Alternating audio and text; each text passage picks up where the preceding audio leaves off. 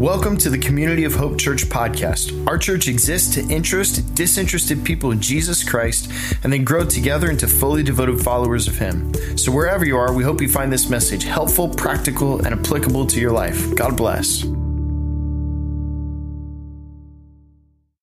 All right. Good morning again, everybody. Good morning. Can we thank the band for leading us in worship? Can we honor them? Thank you, team. Uh, thank you, James. Thank you, Kat. And uh, I'm not sure if you noticed, but this is the first time since us having our baby where my wife, Leah, has been able to join the worship team again. So that's a great thing. So thank you, Leah. And uh, thanks, guys. That was great. And um, man, so good, so good. Hey, so listen, before we jump into our message today, go ahead and grab your message notes that are handed to you in your Connect folder on your way in. Before we jump into our final message for this series, let me tell you about where we're going next week. We're going to be launching a brand new series for the season of Lent, and it's called uh, How to Pray A Simple Guide for Normal People. Simple guide for normal people. That's right, prayer is meant to be for normal people. Um, how many of you have ever struggled to pray before? You have known where to start. Maybe you need to be super religious and Thee, thou, thine, God, I don't know what I'm supposed to say. Some people don't know where to go, how to start, how to even begin. And some people have experienced some form of uh, people trying to be religious in the way that they pray. And it's weird and it's complicated and intense. And people just don't think that they can be a part of that. That maybe prayer is for the super Christians on Holy Spirit steroids, but not for normal people like me and like you. Well, it's for normal people. We're going to begin talking about it next week of a simple guide for normal people how to pray. So make sure you come for that next week. It's going to be great. We're going to be studying that all Lent season leading up to Easter, which is only a few weeks away, by the way. And also, another quick note, want to remind everybody about next week is Spring Forward. Okay? So I use my phone for my clock on everything, so automatically takes care of it. But if you're somebody who still uses clocks where you have to, you know, turn the turn them and all that stuff, make sure you set them to spring forward next week. So we're all here in church together. Sound good? Great. Okay, make sure you do that. Okay, so today we're going to be ending our series called Best Year Yet, and we're really excited about it. I, I'm not about you, but I really love that video that we just watched. Any of you recognize it? Have you seen it before? That's right. That's right. It's an ad from the Super Bowl, believe it or not. Uh, the Super Bowl, I had a great time this year watching the game. Leah and I got together with our small group that was a lot of fun. We uh, got together on a Sunday night. There was a million kids everywhere. It was pandemonium and a lot of fun. It was great food, and you guys have heard me talk about food a lot the past couple months, so I'm not going to bore you again with that. But it was my first cheat meal I got to have all year: chips with buffalo chicken dip and cookies. And oh my gosh, it was my best cheat meal yet. It was so good. It was great. So the food was wonderful. I thought the commercials were great this year, especially for me and my interest. There were two commercials with Dwayne The Rock Johnson in it in the first half. There was a commercial with Ric Flair, the nature boy. Woo! That was good. And then there was John Cena. Oh my gosh, it's the best Super Bowl ever. And then we got to the halftime show. Uh, and so all the adults, two minutes in, go, whoa. And all the little boys in the room went, whoa. And so we grabbed them and said, let's change this. They don't need to be seeing this. It was a great game. The team I was rooting for, the Chiefs, they won, which is great. Sorry for 49ers fans in the room. It was a great game. It was a lot of fun. And then, in the midst of all of this Super Bowl stuff that is part of American tradition and part of American culture, came this ad in the middle of it all. And it starts talking about the four great loves. Now, this ad that you saw is actually put on by New York Life Insurance Company. And as soon as I started watching it, I had my chip with buffalo chicken dip on it, stuffing my face. And I started watching them talk about the four Greek words for love. With a mouthful of food, hey, everybody shush, listen. And it, they literally had read the great C.S. Lewis's book. We talked about it last week, The Four Loves. Right in the middle of uh, American secular culture was a subvertively Christian message in the middle of it all all proclaimed by a life insurance company. I thought it was pretty profound.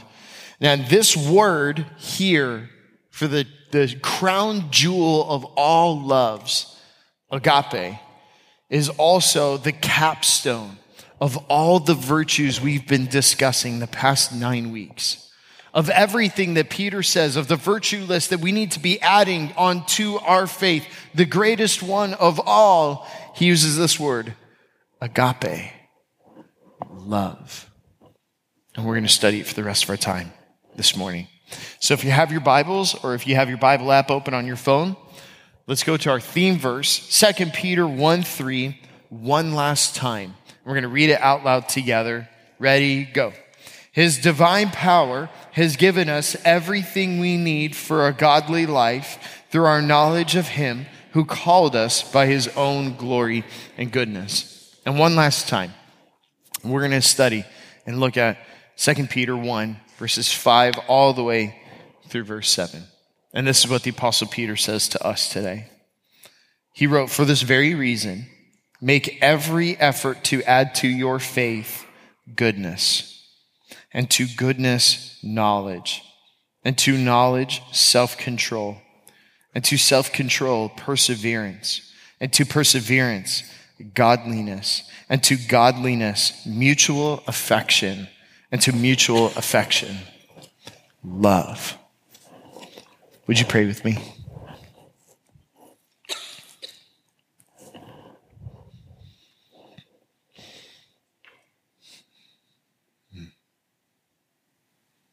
I invite you right where you're at to take a deep breath and just pause. We don't have anywhere in our culture anymore places where people can breathe and be still. So let your mind slow down. Let your breathing become deep and be at rest.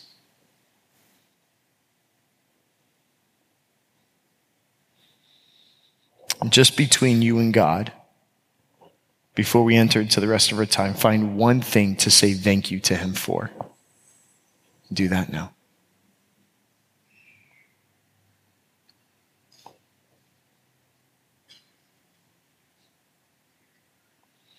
And now pray a prayer like this just you and God. God, speak to me through your word today.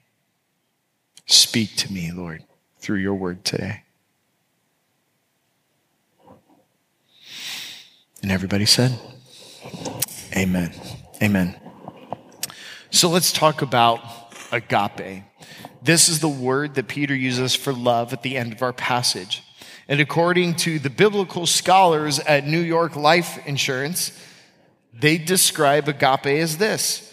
They talked about the ancient Greeks have four words for love. We saw that in the video. The first three, philia, storge, eros, describe the different kinds of love that people feel.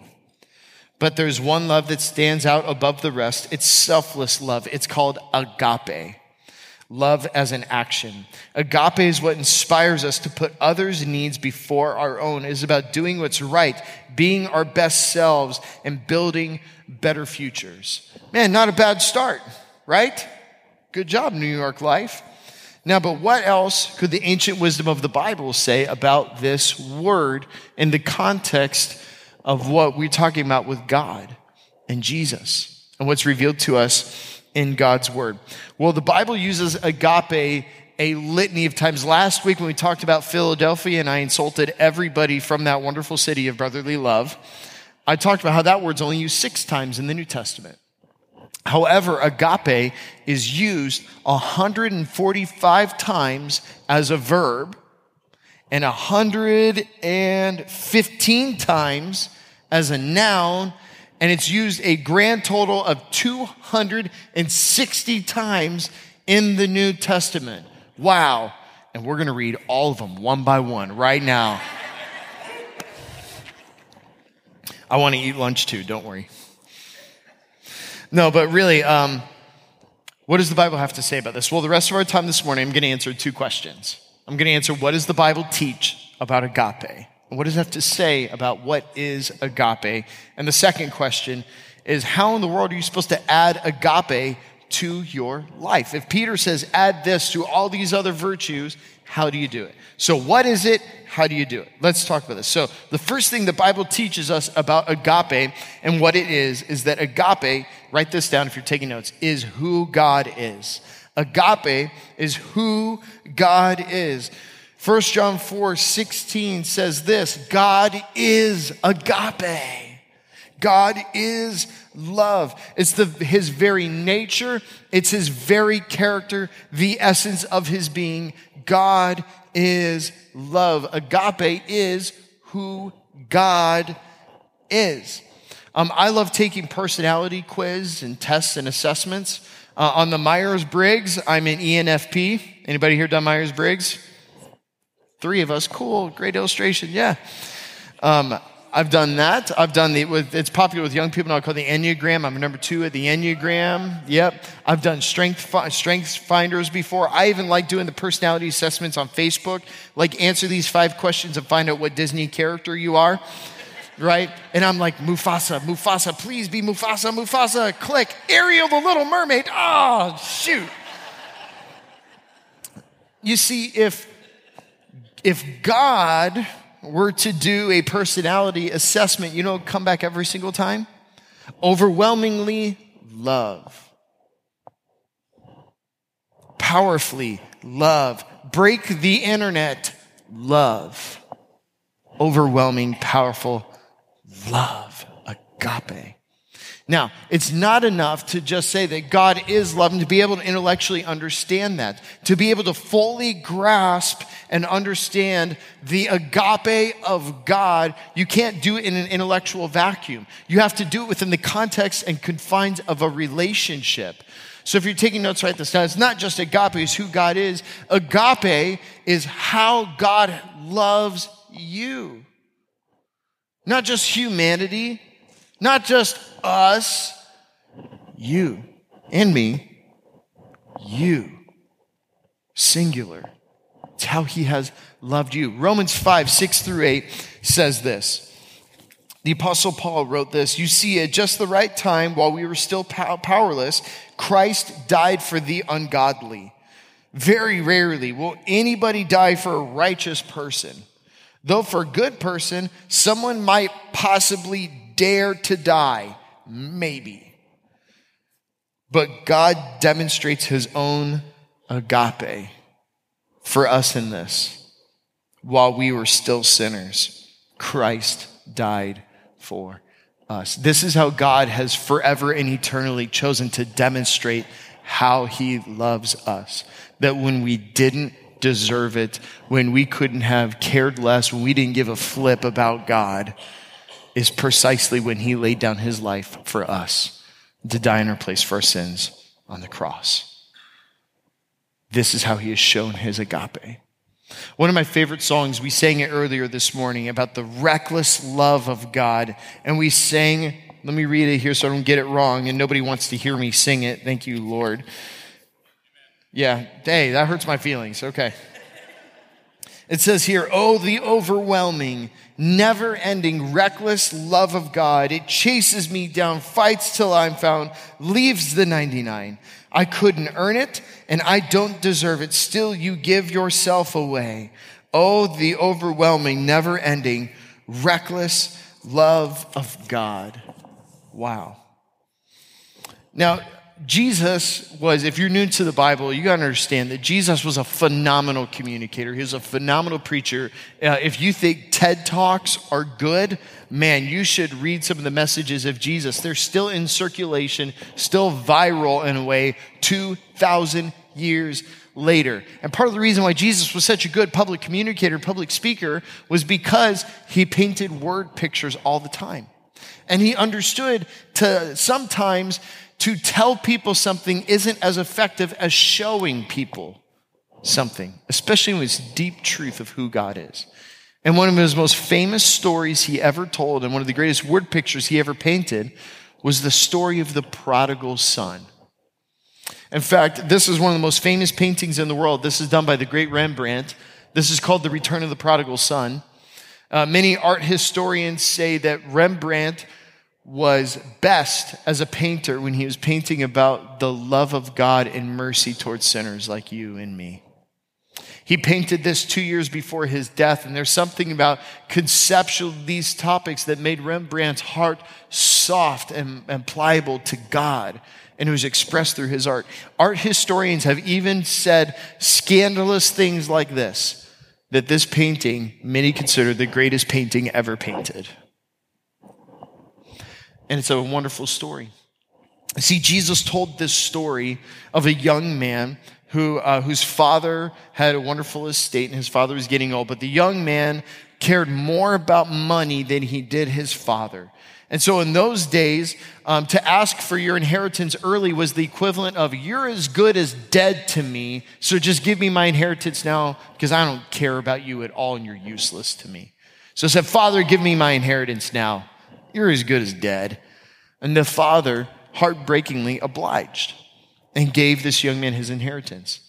The Bible teaches, or Jesus really taught, I should say, that this young man went, and this is how it says. it. If people have told you this in really religious language before, this is really what he said that this young man went and blew all of his money on hookers and partying. Just spent it all and wasted it all until he had nothing left. A recession hit their economy and he found himself serving as a helping hand, trying to feed pigs, and was so hungry that he was longing to eat the food the pigs were eating, which in those days, that was really good Jewish humor. Because Jesus is really, when Jesus would have said that, everyone would have slapped their knee with, man, that Jesus, he's funny. Because that would have been ironic to say that a good Jewish boy who betrayed his father is now wanting to eat the food that pigs are eating, but they're not allowed to eat pigs. He's hilarious, isn't he? Yeah. He should do stand up. No. Um, and so he says that Jesus told the story and he said, and he came to himself. You ever have a moment where you've come to yourself? Like, what am I doing? So this young man came to himself and went home and practiced this speech about how to apologize to his father and beg for forgiveness. And maybe, just maybe, his father would let him be a servant. Like, Father, if you let me cut the grass and take care of the landscaping, would you just let me even live on the property? You don't even have to call me your kid anymore. I just, I just want to come home in some capacity. And he practiced his speech and practiced his speech. And as he was approaching, this is where Rembrandt gets it wrong. It looks like there's this frail old man who's hugging a prodigal who has come home. But Jesus told the story that the old man, while sitting on a rocking chair on the front porch from the horizon, saw his son coming a long distance away and slowly stood up and gazed out on the horizon and saw with his own eyes that it was his son that he thought was as good as dead and lost. And he got up and ran as quick as he could, which would have been scandalous in ancient culture for an older man of dignified status to run. He ran breakneck speed to wrap his arms around his boy. And before the boy could even get the words out of his mouth of, Father, I've sinned against you, he cut him off and said, Come, bring him a robe, bring him a ring, bring him the best clothes, bring him a pair of Jordans, and we're going to have a huge barbecue because my son is home. And held him and not letting him go in the arms of agape. Do you know what the word prodigal means? It means to spend recklessly.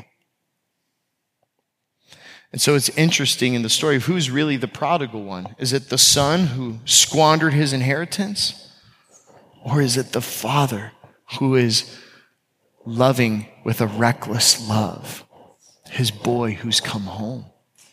This parable is better told not as the parable of the prodigal son, but the parable of the prodigal God who loves people who have walked away from him, who have said, God, I'm done with you. God, I'm angry at you. God, I want to leave because I feel like you've never been there for me. And whatever reason any of us ever come with to walk away from God, he reaches out his arms of reckless agape around us to bring us home to him. It's the parable of the God of reckless love. Oh, the overwhelming, never ending, reckless agape of God for you The great Brennan Manning talked about this too in his book, Abba's Child. But instead of calling it reckless love, he called it vulgar grace. And he said this about vulgar grace. He said, My life is a witness to vulgar grace, a grace that amazes as it offends, a grace that pays the eager beaver who works all day long the same wage as a grinning drunk who shows up at 10 till 5, a grace that hikes up the robe and runs breakneck towards the prodigal reeking of sin and wraps him up and decides to throw a party. No ifs, ands, or buts. A grace that raises bloodshot eyes to dying thief's request who said, Jesus, remember me. And this vulgar grace looks back at him and says, You bet. This vulgar grace is indiscriminate compassion. It works without asking anything of us. It is not cheap but it's free. And as such, will always be a banana peel for the orthodox foot and a fairy tale for the grown up sensibility. Grace is sufficient, even though we huff and puff with all of our might to try to find someone or something that it cannot cover. But grace is enough. Agape is how God has loved you with reckless love, with vulgar grace, with indiscriminate compassion. Agape is unconditional love that God has extended towards you and me in Jesus Christ. Uh, last week, I got to do something really fun. Uh, my wife Leah and I uh, got to go on our first big date since having our baby. So, hey, pretty good, right? Um, yeah, I took her to the Hard Rock Live, and I, we got tickets to go see Jerry Seinfeld. Go and put up that picture, guys. Go and put up that picture. Isn't that cool? Yeah, it was fun. So it was like an hour away, and we are like, oh my goodness, this isn't a 15 minute date. Like the baby is like for real with the babysitter. Melina, where are you? Thank you so much. She's like the baby whisperer. Oh my goodness. And um, it was awesome to get to, you know, have a little bit of freedom back, right? For anybody who knows, you know. And so it was an awesome date. It's an hour to get there, so it was great to just spend an hour together without kids in the car, just me and her. And the facility at the Hard Rock Live is just stunning and gorgeous and beautiful. It's like insanely ritzy South Florida on the inside. When you get in there, the the the um, the guitar-shaped hotel that you could see from the turnpike. When you're driving down it during the day, it looks like they quit building it, like they ran out of money to build the fretboard. Anybody else thought that? It's not that at night, it's that they have amazing, powerful LED lights that shine up into the sky to make the fretboard. It is so cool. And so it was a great time. And uh, we, we were a little cheap. We didn't get to eat at a, a super fancy restaurant because we didn't want to you know, test our luck too much with the baby at home. So we ate at the food court. And even the food at the food court was amazing.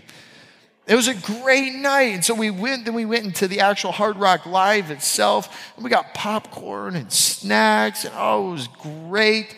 And then we went and we sat down, and uh, the opening act for Seinfeld was really funny. It's this guy from New York, and he just killed, and it was really funny. And he said, Thanks so much. I'm so and so, whatever his name was, and went backstage, and it was a great night. We'd already been at it for a couple hours. Now, wouldn't it have been weird if at that point in the night, after the opening act, and after we've had a wonderful evening so far, right then, if we looked at each other, well, this has been a great night. Let's call it a night and get in the car and go home. Right before Seinfeld came out. Wouldn't that have been strange? It would have been weird. It would have been a waste of really good money because I wanted to see Jerry Seinfeld, who killed. He was really funny. And we did not leave early, but it would have been strange if we left at the first half of the night instead of staying for the second half and everything that's there. This is what followers of Jesus do when they lean into the agape love of God and end with, it's how God has loved me. Wow. Thanks. I've had enough. There's more. That's only the first half of the gospel. There's the second half of the gospel. See, the agape love of God provides forgiveness and freedom and reconciliation for us, which is in and of itself wonderful all on its own. But the second half of the good news of Jesus is not only does God set you free, but God transforms you and changes you and conforms your character to the character of Jesus. See, agape is not just how God has loved you, agape is evidence of Christ in you. It's transformation. First John 4 says this. It says, Dear friends, since God so loved us, we also ought to love one another. No one has ever seen God, but if we love one another, God lives in us, and his love is made complete in us. Now, one of the blessings I get to have as being a pastor is I get to perform a lot of weddings, and I love love. I mean, I want a secret about me. I love watching professional wrestling, and I love romantic comedies. It's not manly at all, but I just do. You've Got Mail is my favorite one. Anybody with me? Everyone's like, no, because you're lame. Cool. All right. And uh, I love love, and I love doing weddings. And one of my favorite things to do at a wedding or like a vow renewal that I did yesterday is to read uh, the famous passage of scripture that's always read at weddings. Everyone's heard this before if you've ever been to any wedding ever. It's 1 Corinthians 13. Now, let me read it briefly for you, but let me tell you what I do with this when I'm talking to people about it. It says this here Love is patient, love is kind.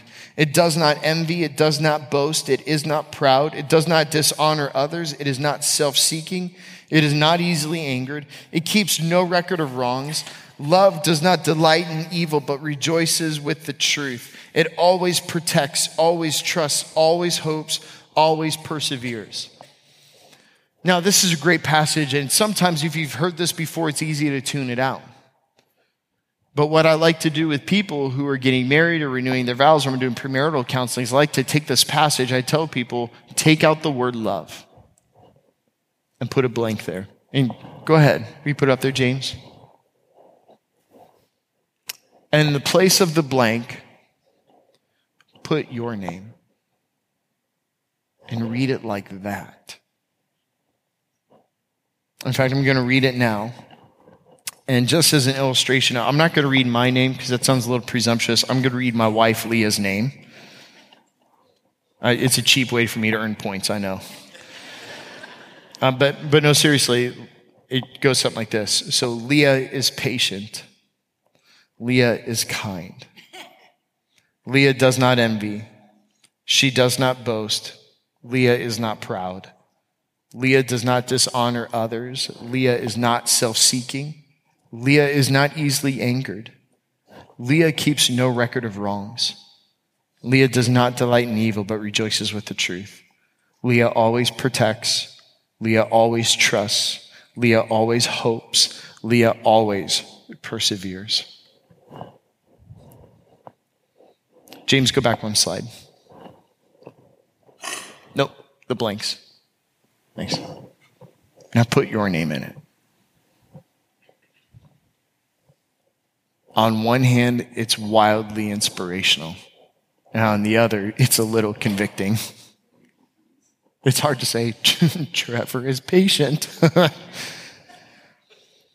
this is what I'm trying to tell you that when you put your name into these passages here, it's a promise and a prayer that you are speaking over yourself and is made possible by the love of Christ in you, transforming you from the inside out.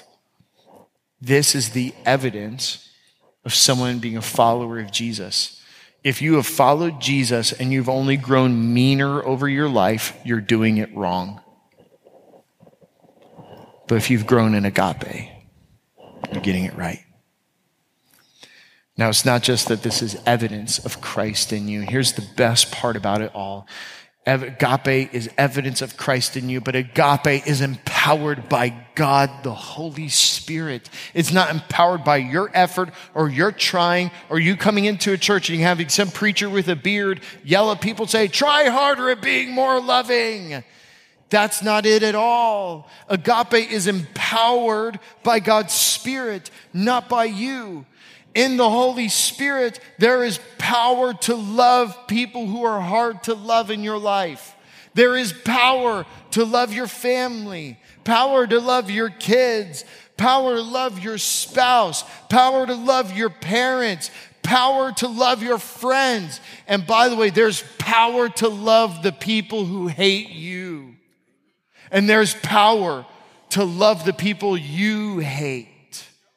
There's power to love people who are unlovable, who are difficult to love, who are not easy to be around, who are awkward and inconvenient, and even the people you despise the most. There is power to love them that is not of your own, but's within you if you would reach out and grasp it.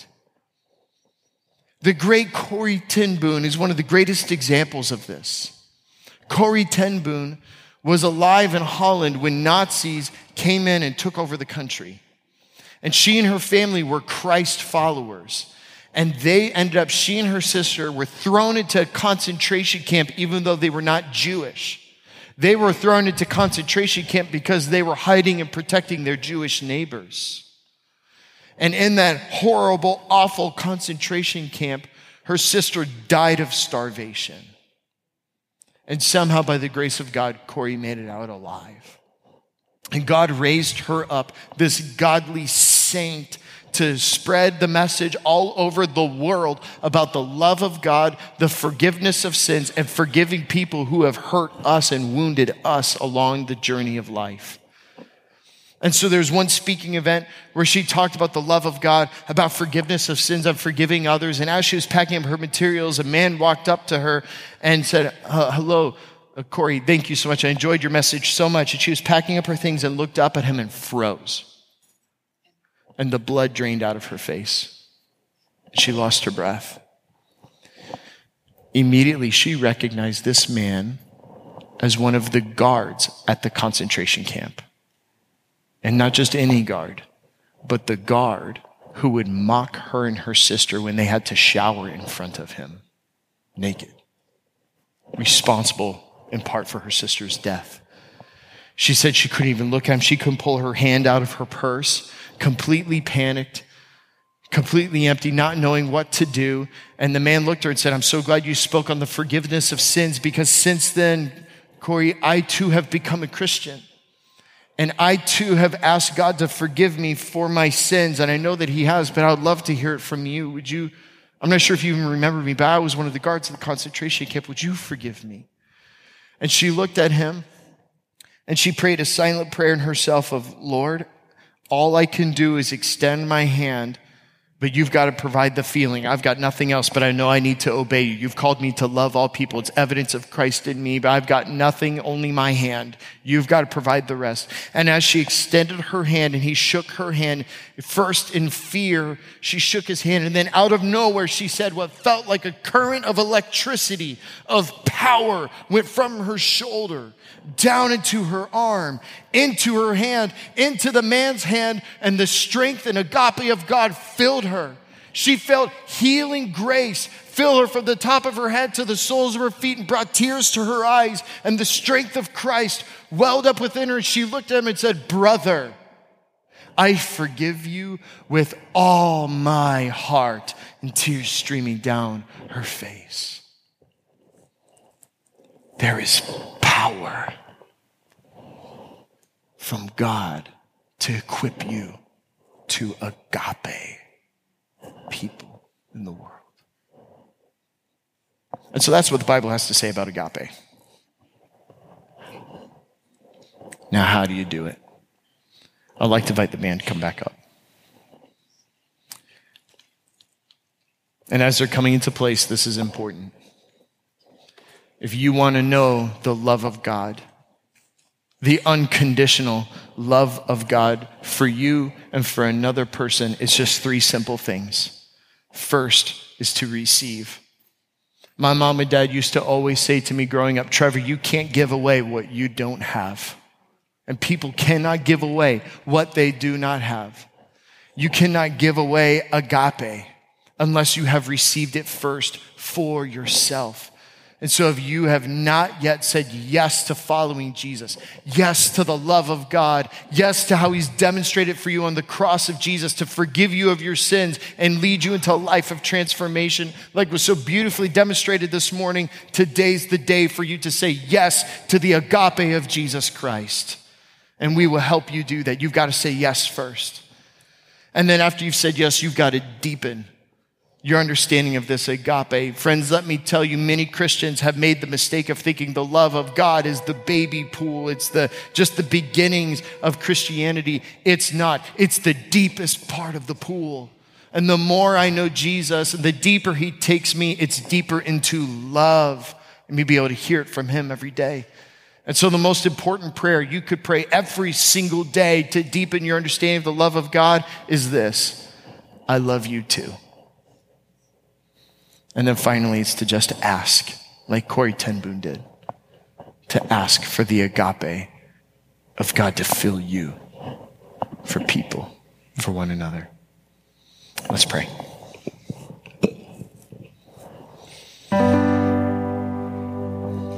And so, Lord, we thank you that you are love.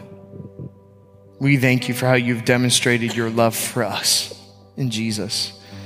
Would you cause the Holy Spirit now to let that penetrate our hearts, to soak in deep, so that we would become a people of love, we pray. We ask this in your name, and everyone said. We're gonna, the band's gonna lead us in a song to respond. And so the altar is gonna be open here. If you need to come pray, if you need to come ask for love, if you need to come to receive Christ, now is the moment to do that. Let's seek God together in our final moments together.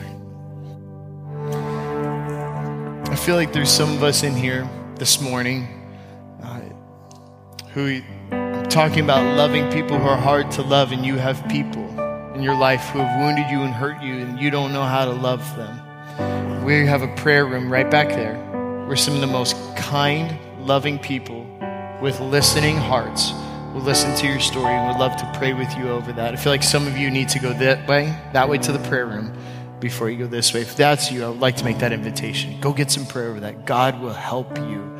He'll match your obedience with His power to help you love and forgive. So, would you prepare your hearts to receive this benediction?